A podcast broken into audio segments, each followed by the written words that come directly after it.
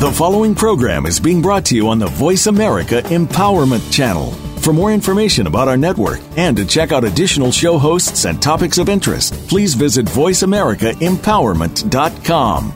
The Voice America Talk Radio Network is the worldwide leader in live Internet talk radio. Visit VoiceAmerica.com. The views and ideas expressed on the following program are strictly those of the host or guests and do not necessarily reflect the views and ideas held by the Voice America Talk Radio Network, its staff, and management.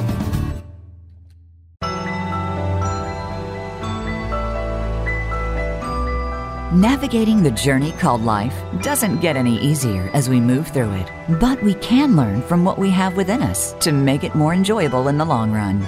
Welcome to Mental Sherpa by Theta Spring. Your host is Alexandra Janelli. In our program, we set out to provide you with the undiscovered wisdom within you to handle even life's bumpy spots. Now, here is the host, founder, and practitioner of Theta Spring, Alexandra Janelli.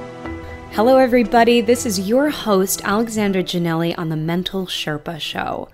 Today, I wanted to jump back into the idea of identity. Who are we? Who can we become? How do we show up in the world? Which, as you know, on the Mental Sherpa Show mission, life doesn't get easier. We just get to know ourselves better. And my guest today actually has done a lot of inspection of people's identities in a really unique and different way. So today, I wanted to bring on Bradford Noble, who is a very well known photographer and writer that we have the pleasure of actually getting to interview here in his home in La Jolla, California. So, Bradford, welcome. Thank you for hosting us here. Well, thanks for having me, Alex. It's great to it's great to be a part of this. Yeah, so I was hoping you could tell my listeners a little bit about who you are and so they can get to know you. All right. Well, I guess I made a name for myself as a photographer to begin with, and I did that for 20 years. And um, I shot, you know, all kinds of world famous celebrities and actors and supermodels. I mean, this was back when supermodel was a real thing, you know, right? Right. instead of a catchphrase. um, but like in the '90s in Paris, and it was a whole time of um, of super super identity. You know, where everyone created these identities, like even even supermodels had identities like Linda Evangelista and Naomi Campbell, and they all had personalities, and it was it was the end of the 80s and the 80s was a whole era of of i um you know like diva yeah. You remember the It was diva? a real branding. I mean, we just last week or a couple weeks ago had spoken with Marcus Glover, who does branding, and he was talking about how branding for a personality is the hardest. How do you brand yourself? But it sounds like these people you worked with really had it nailed. Well, yeah, and it was interesting because like in the 80s, everyone, the diva mentality was the thing. So you branded yourself based on how outrageous your diva was, right. right? So then when you get into the 90s and in the aughts, they don't, um, and certainly now, the diva mentality is sort of out. So anybody that is super diva is sort of D class A, you know what I mean? Right. But it all ties into um, who we are as people and how we identify ourselves and and the attachments that we all have on identity itself. Right, right. You know, Bradford, uh, before we started this interview, was actually showing me one of his uh, photography books of some of his incredible works. And it included you know let's go through this book a bit. It it starts there's Alicia. it opens with Alicia Keys in this incredible photo. And there's Bea there's Arthur. Bea Arthur. And these were all people that you've worked with. You wrote articles on yeah them. and I got to interview them. So it was really interesting because t- to take their picture and to interview them you get to know them in a, in a totally different way. I mean like people when they're being photographed they open themselves up to you in such a personal manner because they have to trust you. You have to earn their trust but they they have to let their guard down because they have to trust you enough to like because i get people to do crazy things right?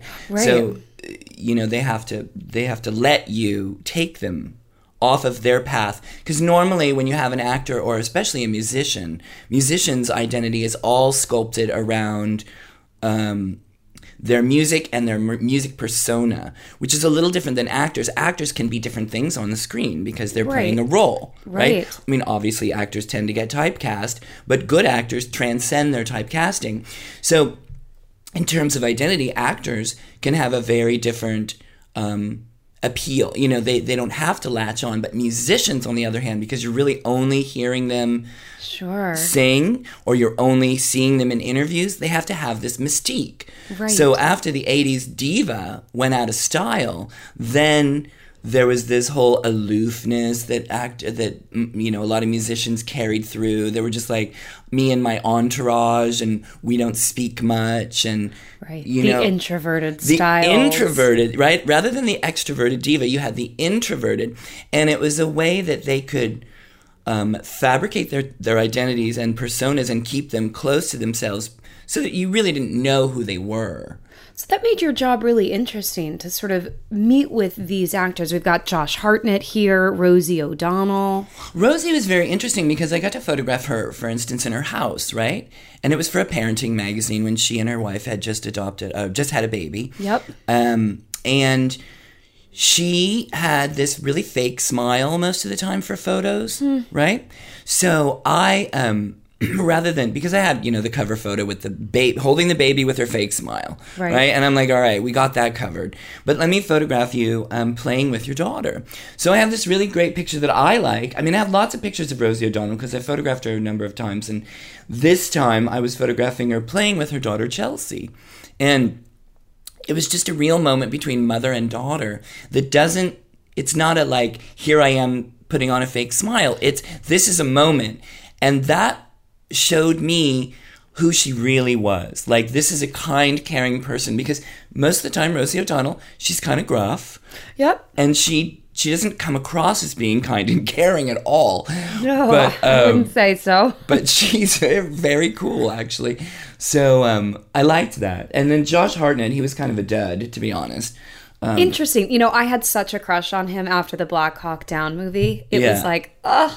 Then I sort of lost it towards his other work, but maybe it was that whole Black Hawk Down, you know. Yeah, well, he had a, he was a flash in the pan. I think that because he didn't play the media as much as he sh- he should have, he's his success was um, short. Mm-hmm. I mean, he had quite a bit of success, you know, but then he's gone. Like you never see Josh Hartnett anymore, and it's because he was an introvert and he didn't play the game of Hollywood. I was going to say, so going back to the diva mentality, it's like he needed to be a little more diva. Well, or at least show up to those places like the Ivy or you know wherever is in you know the Mondrian or wh- Right. whatever wherever people are hanging out and wherever wherever the press wants to Play the you. identity more. You have to because it's Hollywood. It's the Hollywood game. You know you can't just you know show up in a movie and then not not be seen ever again. You know, Right, right. especially if you're not like Meryl Streep. You know, Meryl Streep doesn't have to go anywhere. Okay, Right. She's Meryl Streep. She's Meryl Streep. but you know, then you have these starlets that come and go, and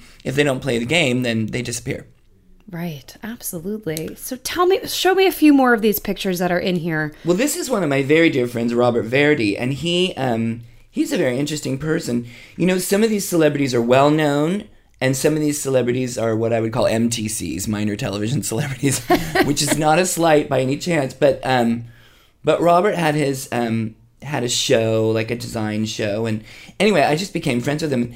Part of what I do in my portraits is because it's not so much about how famous you are, it's more about who you are as a person. Right. So that's why I like to interview them. And if you, uh, for my listeners at home or wherever you're listening, these the photo book itself here, it's a picture of the celebrity, and then next to it is a whole article that Bradford's That I, yeah, written. that I wrote. And I fascinating interviews because um, as a life coach, because I'm also a life coach, and as a life coach, you can dig, you know, to find out where how people tick. Yep. You know, and it's not to exploit them. It's just to merely because I'm a curious person. It's merely just to to um, uncover like who these personas really are. Because i don't care about your brand. I care about who you are. And i want to hear what you have to add. I think that's part of also being a new yorker for so long. Of course. it's that you New Yorkers don't it's not like Los Angeles which is who are you and what can you do for me? It's who are you and what do you have to say? That's New York right? Yep. they care about what are you saying? I don't care about who you are Well, let's talk about what you're saying in terms of your work in as a whole. How would what is the takeaway that people, if they looked at it, what what is it that you were saying through all your photos and work? Well, okay, so my work tended to be um, when I was shooting celebrities, it tended to be like a blend between uncovering who this celebrity was and taking them into my fantasy world because I am a you know pretty, pretty much a pop artist. Right. So um, a lot of pop sensibility and crazy and zany and fun and or even just um, electric, right? And some people's personalities don't gear themselves to that kind of approach mm-hmm. to portraying themselves, right? So if I have, for instance, Bea Arthur sitting there playing an electric guitar, sitting in an egg chair from the '60s, she's just like, "But I don't play the guitar," and I'm like, "It's okay, Bea. I just It was a I'm- fantasy of it's just- yours. it's just like the whole set was, you know, this whole '60s modern mod thing, and here she is playing a, you know." And she was just like, but I don't get it because I don't do this.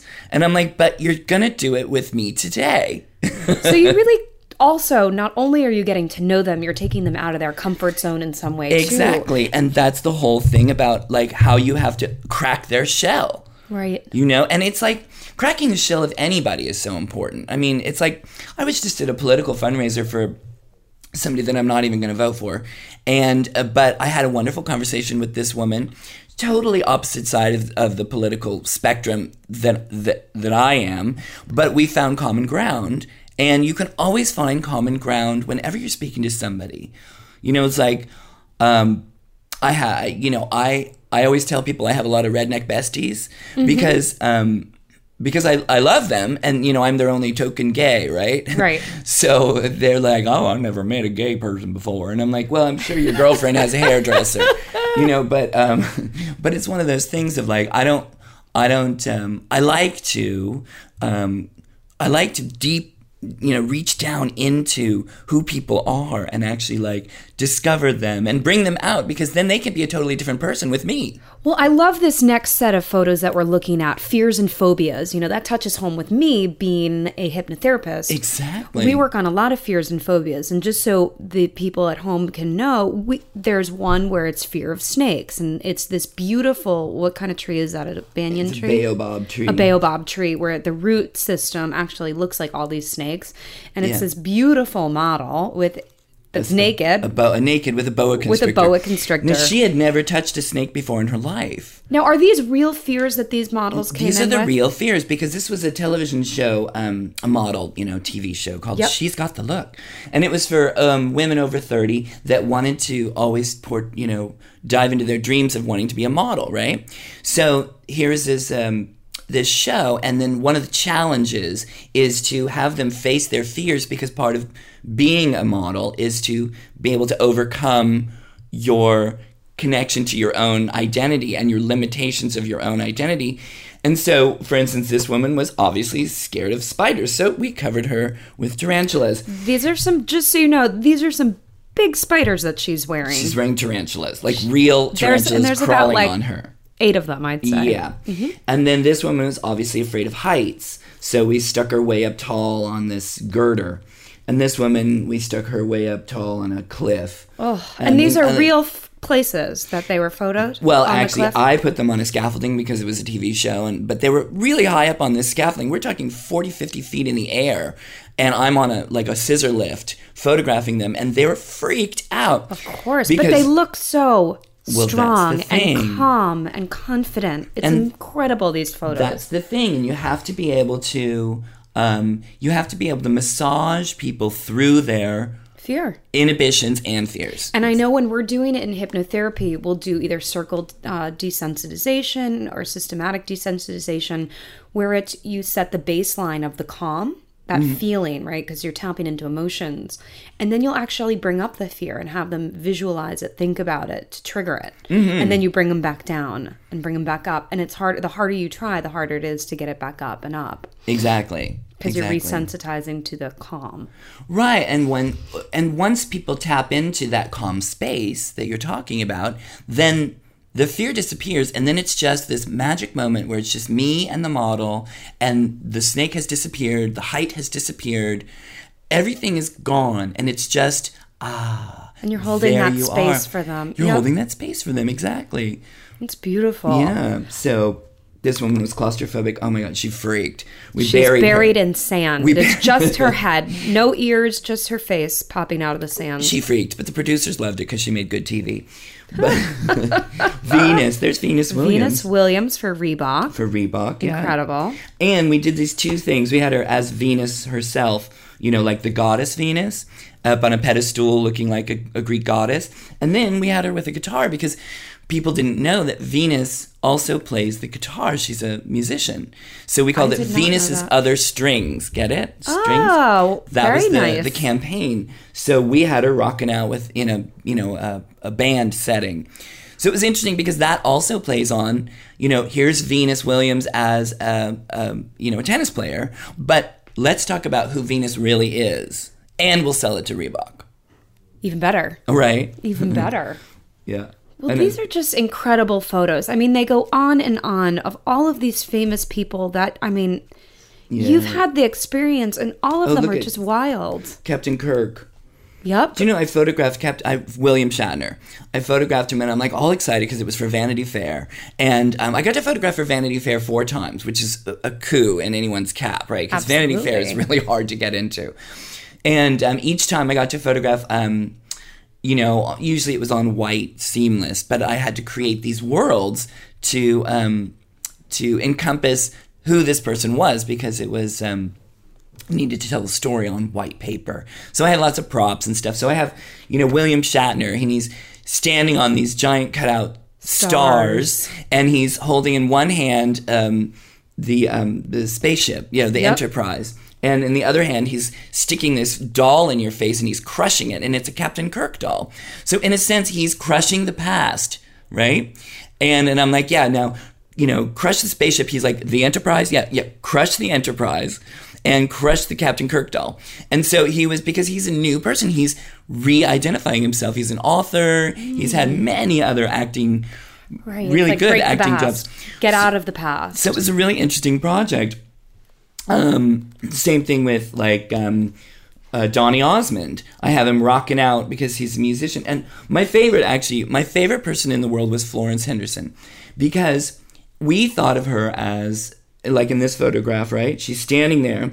She's she's got her foot stamped on the the the, the burnt muffins, and and she's um, and then with her other hand she's um, watering the the dead flower pot with um, with the coffee because she's looking at you and she's saying I've I'm a busy woman. I'm not the mother you thought I was because now I've got my own thing going on. So in my work I like to break their perceived identities and bring them into the who you are now identity. And when we come back from the break, we're going to talk more about that idea of identity, breaking your identity, and how it's related to your life. So when we come back, that's what we'll do. See you after the break.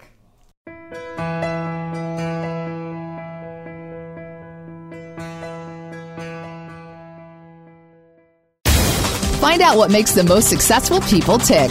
Keep listening to the Voice America Empowerment Channel. VoiceAmericaEmpowerment.com. Visit the Theta Spring Hypnosis Store to find out more about our home hypnosis programs and detox systems. Our hypnosis programs bring the power of our therapy to the comfort of your own home or on your mobile device. Our detox system has been formulated as the first ever mind and body detox. The Burn and Build Body 14 day anti aging detox kit is a food based detox that has an optional subconscious support program. Stay committed and create sustainable change while cleansing your body. Visit thetaspring.com forward slash store. We have a special 15% discount for our listeners. Use promo code VA15 at checkout. On It's Absolutely All About You, host Eileen Nunez bases her show on the forthcoming book of the same name. If you've been taught to hold your head high and keep your self esteem in check, where do you go if you aren't yet achieving that goal? Each program is based on a chapter of the book and comes from Eileen's many years of experience in order to help you find your inner peace. Listen for It's Absolutely All About You, live every Friday at 5 p.m. Eastern Time and 2 p.m. Pacific Time on the Voice America Empowerment Channel. Find out what makes the most successful people tick. Keep listening to the Voice America Empowerment Channel. voiceamericaempowerment.com.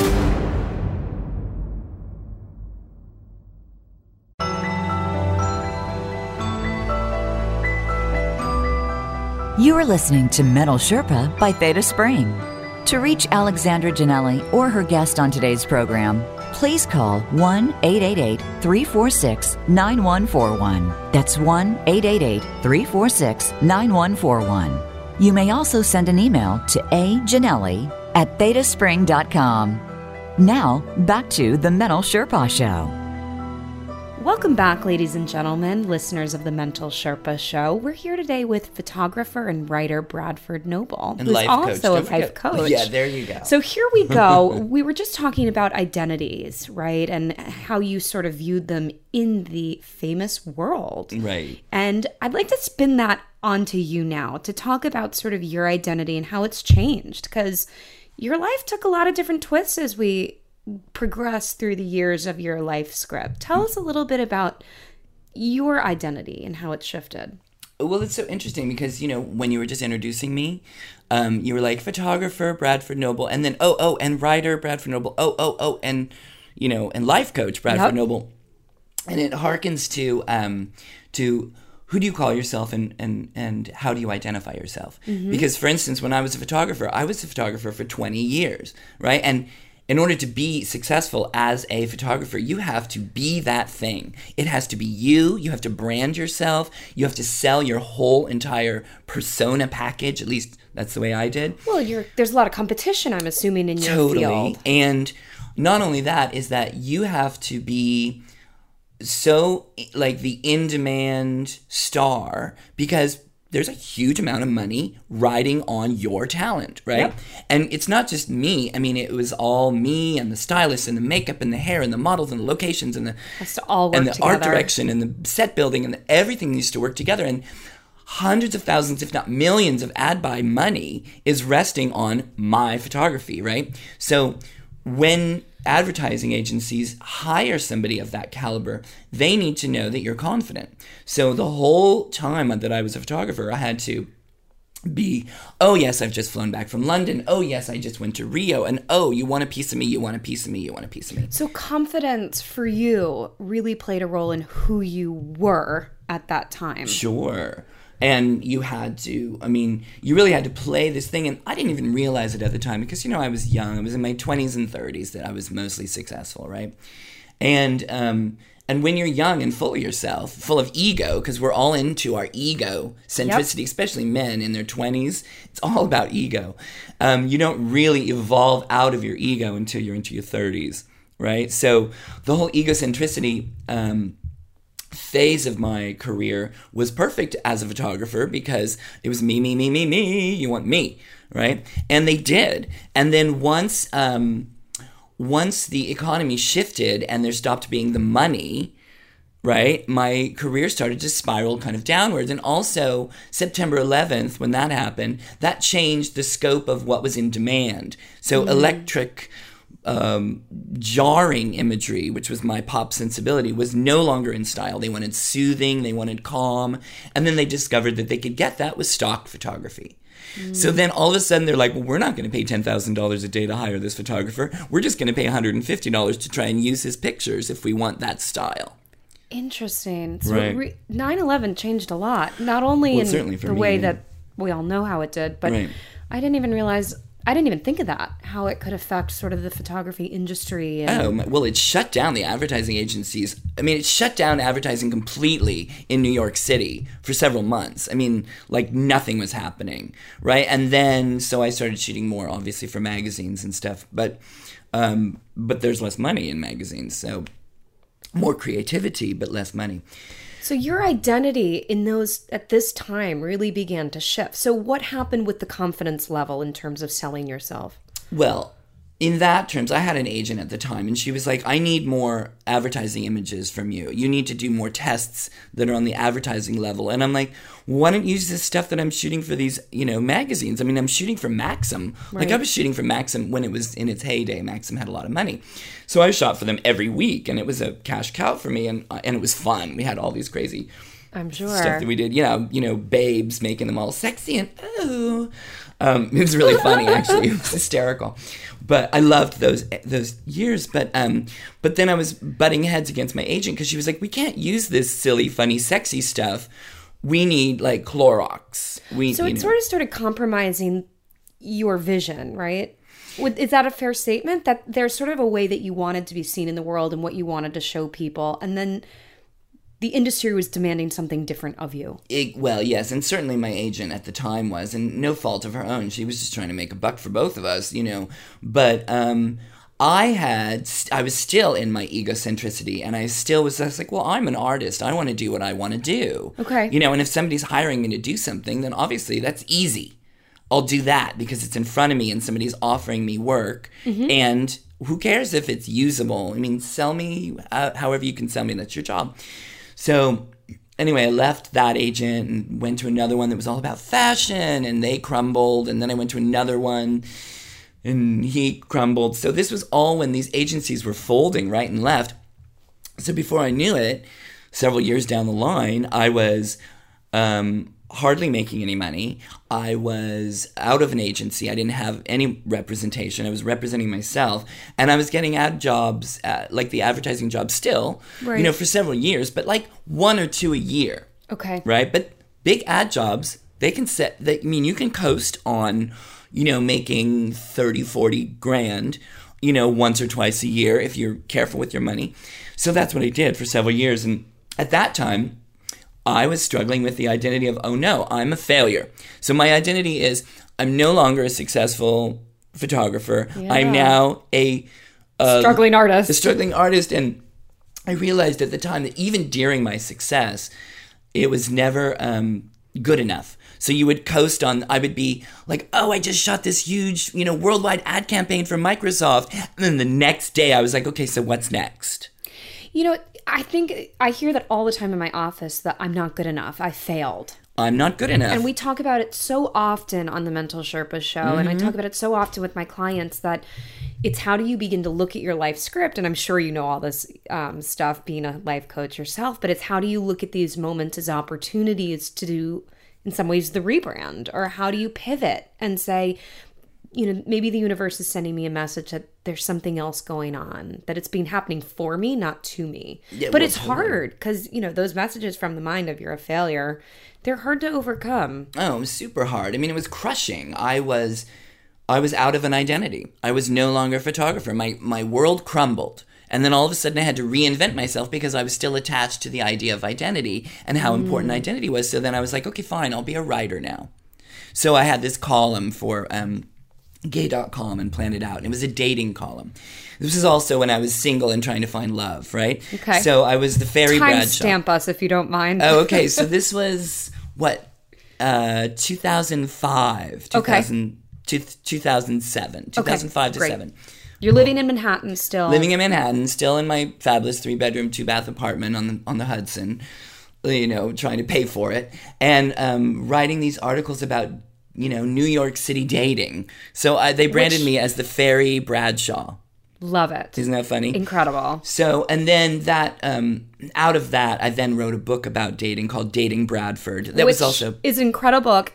Incredible book. Having read it, it it's going to blow your mind. it's very funny. It is hysterical. It's wild. It's raw, and it's an honest book. Yeah. Well, it's, it's funny, but it's also really um, brutal. Like friends of mine would read it and they're just like, I had no idea you were so sad. Right. And I was like, well, I spin it in a funny way, but actually there's quite a bunch, a lot of sadness in, in the dating experience because you're really looking for love and at the same time you're going through all these experiences and sharing them Well, you're working on yourself, and I think what people forget about dating, as we talked about with um, Ashley Kaler in our ma- the Matchmaker and a couple uh, episodes before, you're really going out there to work on yourself too. There's so much that you discover about yourself, mm-hmm. right? Because even when you get to know yourself and who you are, there's then this experience of who are you now with someone else, and do you like who you are when you're with that person? Yes. And does your criteria line up with their criteria? Yep, dating's hard. It's it's brutal actually. I mean, especially in New York City where people's criterias are It's a horse race.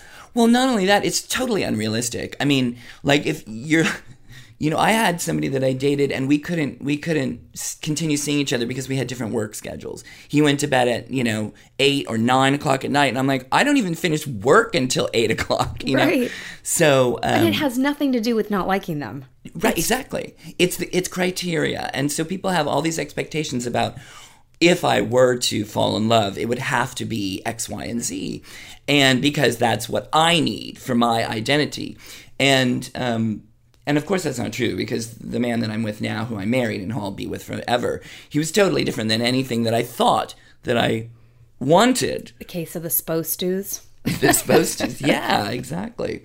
So, do we want to wrap it around to the identity thing again? It's just like you're you're you're showing up in a dating situation and you're you're carrying who you are to introduce, and that's your your dating identity, Right. right? Which is a personal thing, right? Because you're, you're there's what you do for money, and then there's who you are as a person.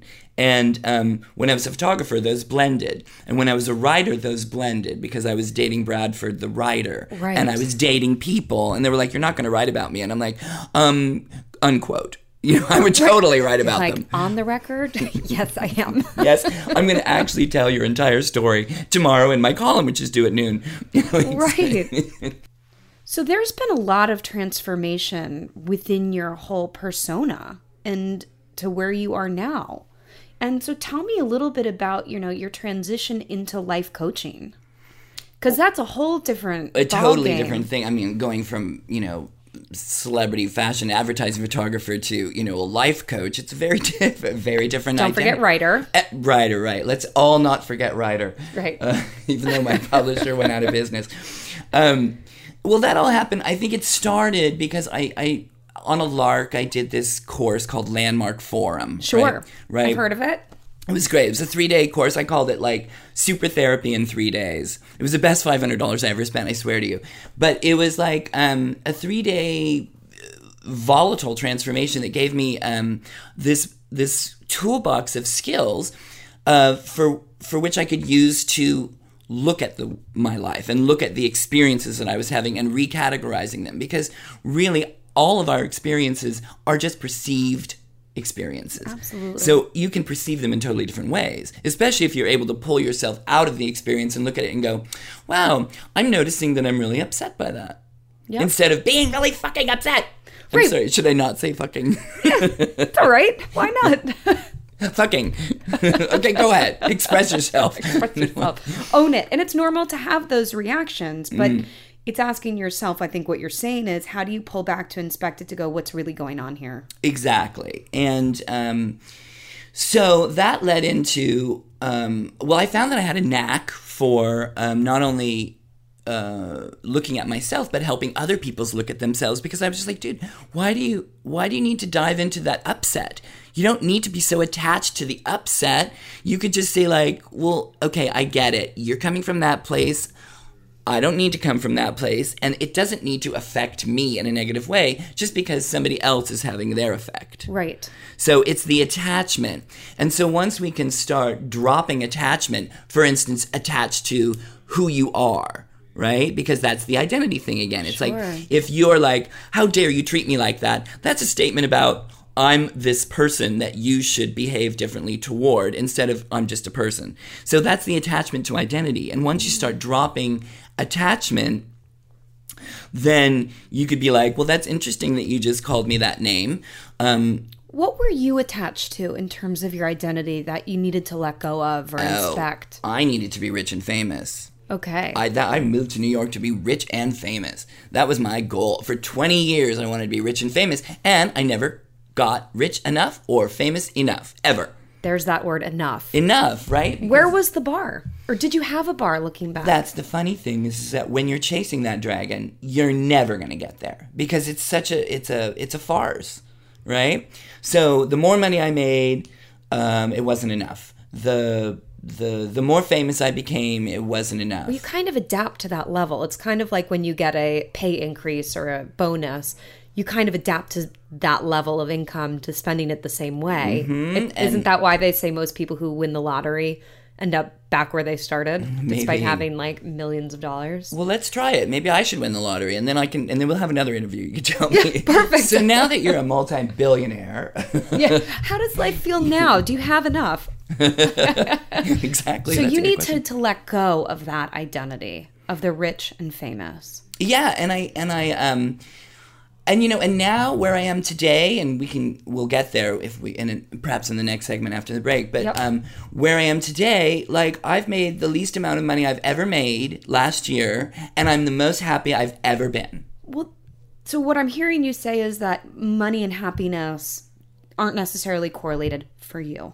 Not anymore, but I had to do a lot of work to get there, Okay. and so um, I don't. It was a fascinating transition. Fascinating journey, I'm sure, that we're going to get into when we come back from the break to talk about how you began to let go of some identity and where you ended up with your identity now because it's it's been a transformation as it always is for everybody. Yeah. So when we come back from the break, we will be rejoined with Bradford to talk about that. We'll be right back.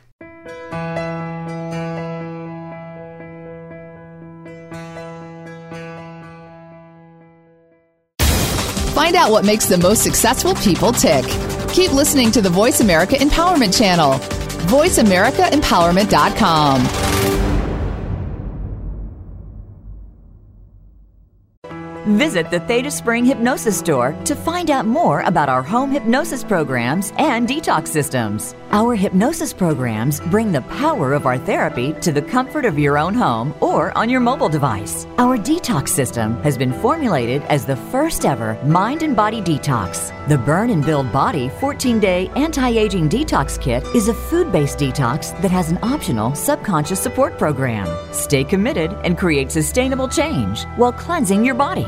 Visit thetaspring.com forward slash store. We have a special 15% discount for our listeners. Use promo code VA15 at checkout.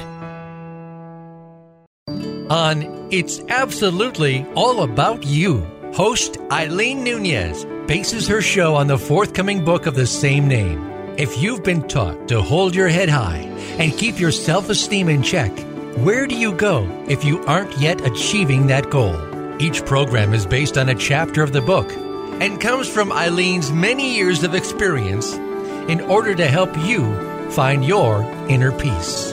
Listen for It's Absolutely All About You, live every Friday at 5 p.m. Eastern Time and 2 p.m. Pacific Time on the Voice America Empowerment Channel. Find out what makes the most successful people tick. Keep listening to the Voice America Empowerment Channel. VoiceAmericaEmpowerment.com.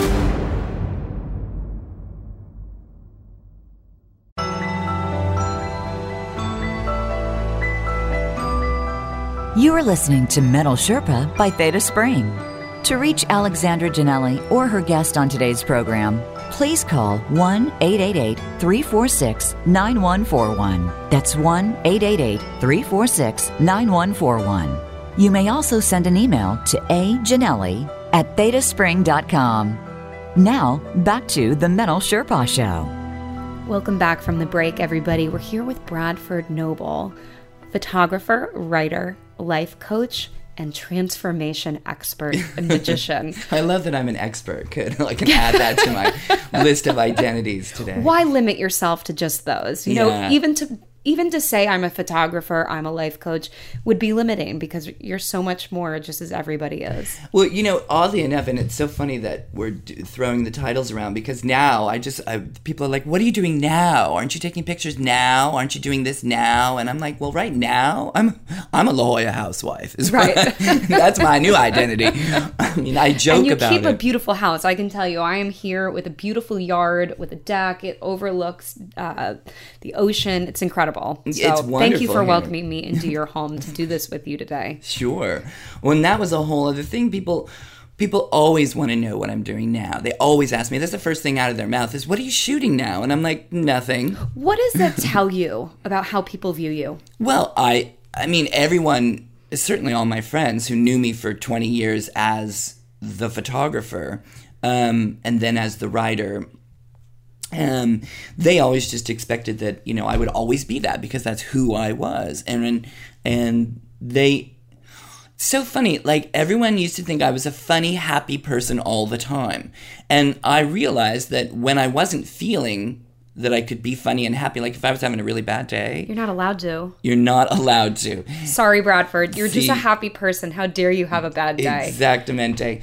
So I um, I would remove myself from people because they just expected that um, I was always happy and silly. They're like, "Oh, you always cheer me up," and I'm like, "Well, you know, it'd be great if you could cheer me up today because I'm having Well, a bad day." funny how that happens. These expectations, I see it all the time, and we talked about it um, on the show p- before. These expectations that people have of you to be a certain way, and how you show up for them, and you create these sort of codependent relationships where they need you to be that person, Exactly. and they get a lot out of it. And the moment you're not, they're like, "I don't want to be around you." Yeah.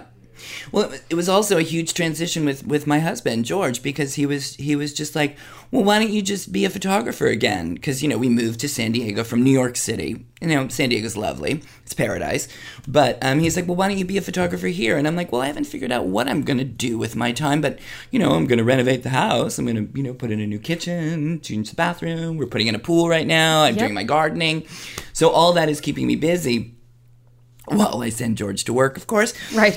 Someone's got to make the Bring bacon. home the bacon. I will cook it. Yep. But um, but um, but you know, we do okay because you know I have some property that I'm managing that, Sure. that I managed to buy when I had the money in upstate New York that's rented out. So we barely scrape by with the bills because we have just a little bit, you know, of income that keeps us afloat. But it's the first time in my life where I was just like, well, if we have enough to live on and we don't splurge, isn't that just fine? Isn't that okay? Well, it's how do you become okay with? How do you give yourself? How did you give yourself permission to say, you know what, it is fine? Well, that was a struggle, actually, a huge one because I um Well, there's an identity crisis going on there. Well, of course. And I think a lot of people go through this because, you know, you have that midlife crisis. But how many people that you know have changed careers? So imagine if you're fresh out of college, you went to school for a certain thing, you get into a job of that thing, and you realize, I hate finance. I call them the quarter life, life crisis. It's like the 26 year olds I work with. Right. Everyone's like, so first I get thrown out of school to go live my life, and I have to be an adult, and yet.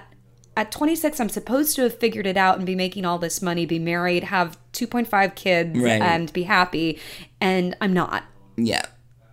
Exactly. And it's Why? exactly because it's just like the supposed to's again a case of the supposed to's i'm supposed to have it figured out now and i don't and that expectation of i'm supposed to all of a sudden you're in like who am i supposed to be then I I I have like the utmost sympathy for the millennials because now it's just like that's my generation we i just eked in you just eked in. Yeah, I just eked out of the baby boomer. I'm, no, I'm just kidding. No, I'm fully rooted in Generation X. Okay, so there's there's me, but um, but yeah, it's a matter of like um, reevaluating. You know, because here's the system that when when our parents were alive, it was like okay, you you grow up, you work hard, you go to school, you get a good education, and then you get a good job, and then you're able to buy a house. Well, that's all gone. Well and they try you know they domesticate us because it's our parents to Mm. teach us what worked for them is going to work for us and it's not And it's true not. anymore. It's not true anymore. So people have to figure it out along the way, and a lot of the times it's a rude awakening because it's just like I have to take a ten dollar an hour job, mm-hmm. you know, and you can't survive on a ten dollar an hour job. or can you Well, I guess one could. One could. I certainly have no ten dollar an hour job, and I'm, I'm fine. So, um, so you gave yourself permission but it took a lot of work to get to where you are to be okay with you know we're, we have enough there's that word again enough that we have enough. And also, you know, it was really interesting. I photographed one time Eckhart Tolle. I don't know if you know. Sure. Of course. The power of now. Totally. And here I am backstage with Eckhart Tolle, and we're we're and the Dalai Lama of all things. You know, so we're at this summit, this you know peace summit, and I'm photographing the Dalai Lama, Eckhart Tolle, and Maria Shriver's there, and uh, Desmond Tutu, and all these famous people. And I'm having a conversation backstage in the green room with Eckhart Tolle, and and I was like, so what are you working on now? Like, I love your books, and what what is what's the thing you're doing now? And he said, I'm just working on being. And I'm like, oh, come on. You know, that's just a catchphrase, right? Right. And he's just like, no, I'm really just being. It's so hard to just be. I mean, we it sounds so simple, right? Just be. Yeah. Let it be. Well, I think it's hard because you we're we're we're wired that being isn't enough. You have to be doing something. Doing. You can't just be. And the and so now I'm really working on being um, in whatever I'm doing. So right now it's like it's kind of luxurious in a way because I'm just like it's such a beautiful day. I really want to work in the garden. You know, I don't, I don't want to breathe these paint fumes in the kitchen anymore. And so I'll just stop what I'm doing and I'll go out and I'll just plant stuff or weed or whatever and it and smell the air and feel the sun and Be present. and be present and that's so important and um, once i was able to dive into the um, the the pure happiness of being like the okay i'm just being then i was like wow this is this feels really good so i don't i don't know what's next for me and i'm okay with not knowing Isn't it amazing when you sort of accept the unknown as a positive opportunity versus the anxious worry and fear? There's such a shift that happens. Totally. And I'm also one of these fatalists. I don't know if that's the right word, but I I've always had the right thing happens for me when it's supposed to, and it's always been true for me, right? So if something comes along, like here, buy this, you know, money pit fixer upper building in upstate New York, even though you're having a failing photography career, which I did, and for like 150,000, which was nothing to buy a building, right? 150 year old building, beautiful. So I renovated this thing and rented it out, and fortunately, um, I did that because you know it's helping pay the bills. But at the time, it was like everyone was like, "You're crazy. You should be working on your career. You should be this. You should be that." shoulds. The shoulds. So now I'm really okay with. I'm sure that the right thing will come along that's going to push me in the next direction. But right now, I'm focusing on what I'm doing now, and I'm I'm okay with the uncertainty, and I'm okay with the right now, and I'm okay letting go of all those identities that defined me before. I think it's such a beautiful way that you put it. And it's something that I've been having a conversation with some other people as well is that as you get older, you start to see a pattern of what your 20s represented, what your 30s represented, right? 20, it's kind of like figuring out, like, who am I in the work field? Who am I as the person who's about to build a family? The 30s is sort of like you're a little bit more settled in your life. And then you get into the 40s where it's different too, where you really get to know yourself better. Um, I feel I think it was David Bowie who said, "Man, if I had known myself as well as I do now, I would have had a totally different experience in my 20s." Sure. And it so tell us about sort of your takeaway from where you are now of your identity process. What's your takeaway for yourself? Well, it has to do with feeling comfortable in transition, which is huge for people. People do not do well in transition mostly. And yet we're transitioning every day. Well, obviously, but it's not obvious to most people. Of course. Because they don't do well. They like their segmented experiences. They like to know what they're doing this week, next week, next month, you know, and um and transition is a very unsettling thing. That's why moving is so stressful for people. Changing jobs is stressful for people. Death is stressful for people because it's transition. And to be comfortable with transition is is truly it's a difficult task you know because it's it challenges you on so many levels I think in terms of when I think about it too, transition poses the expectation that you're supposed to know what's going to happen. exactly And I, I was speaking with, I God, it was a colleague of mine who said, you know, death is a very hard thing to go through as a transition. What can typically make it easier is people who have spirituality or religion because mm-hmm. it puts it into a much bigger perspective, that it gives you something else to sort of lean on. Mm-hmm. And that there's something bigger at play in that, in that sense with death, right? You have a belief system around death. Transition's tricky because you're sort of letting go into what might happen. Mm-hmm. Well- how do you trust? you just mentioned a very key word which is perspective it's all about your perspective. And you can change your perspective. I had a, a friend of mine that was going through um, a stalking situation. Fun. uh, because it was you know her ex-husband who was abusive and and in her perspective she said well i could either stay here and be stalked or i can move and he'll still find me.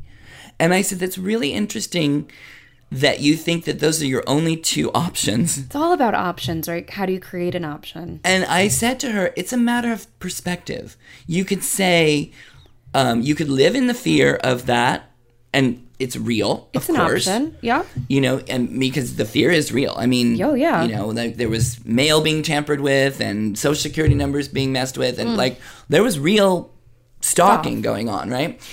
Um, but the challenge really is to find a new perspective so that you can get through all that. To try it on, to just even try it on. Exactly. You don't have to buy into it, but it's just trying it on. And I, that comes up a lot on my show. It's how do you try on these perspectives? You're going to find, right, every action we take or mm-hmm. inaction always comes with a thought and an emotion. And when you try on these different perspectives, you're going to have a different thought or a different emotion tied with them too. And you're going to begin to say, well, maybe I will try that thought on for a little while or that emotion on. Mhm, just to give it a whirl at least Yeah. you know because otherwise you're you're stuck in the suffering you know there's, there's the suffering perspective a lot of people are stuck in suffering about whatever they're going through Well, pain is inevitable, right? We're Well, all going to experience pain, but the suffering part is an option. But it's and how for, long you let yourself suffer because okay i like to suffer when i'm having a bad day i just dive right in right? I watch sad movies to be the victim. I binge watch Star Trek Voyager and cry because Kathryn Janeway always brings me to tears. Seriously, Kathryn, bring me the tears. I don't want to see Neelix today. right, release. Let me release Exactly.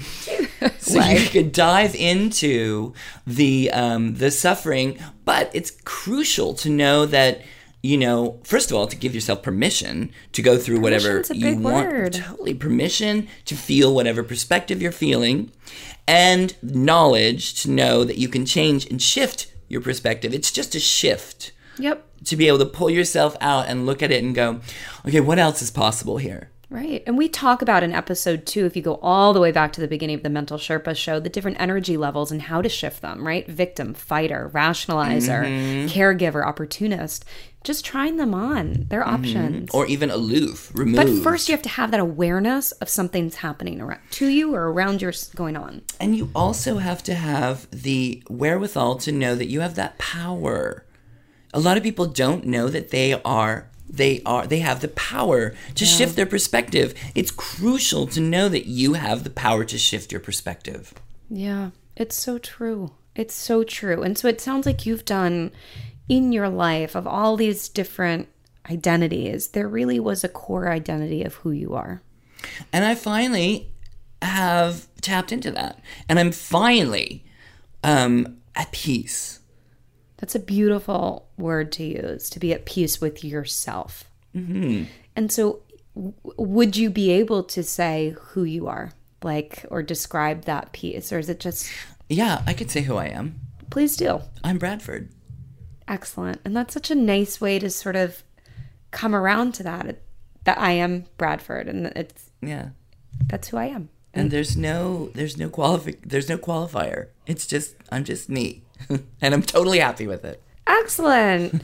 and if you went back to your 20s, what would he say to you now? He would say, um, get busy, honey.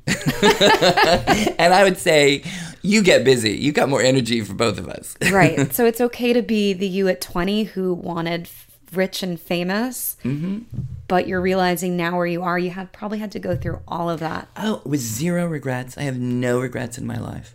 Well, Bradford, it has been such a pleasure to come into your home and to talk with you about everything that you have done and all of your life script and history to come around to just to see you. I see you just sitting here as you. And so thank you for letting me in. Well, thanks so much for having me. This is really interesting for me to talk to you. Excellent. Well, Bradford, thank you. And to my listeners, join us next week as we continue with the Mental Sherpa show. Have a great rest of your day.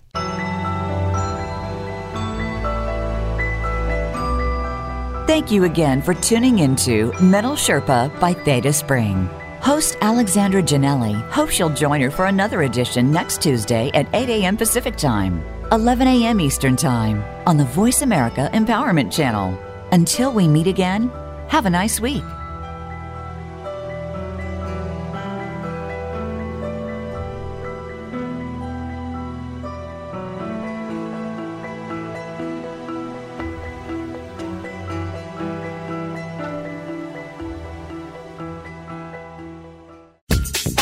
Thanks again for listening to the preceding program brought to you on the Voice America Empowerment Channel. For more information about our network and to check out additional show hosts and topics of interest, please visit VoiceAmericaEmpowerment.com. The Voice America Talk Radio Network is the worldwide leader in live Internet talk radio. Visit VoiceAmerica.com.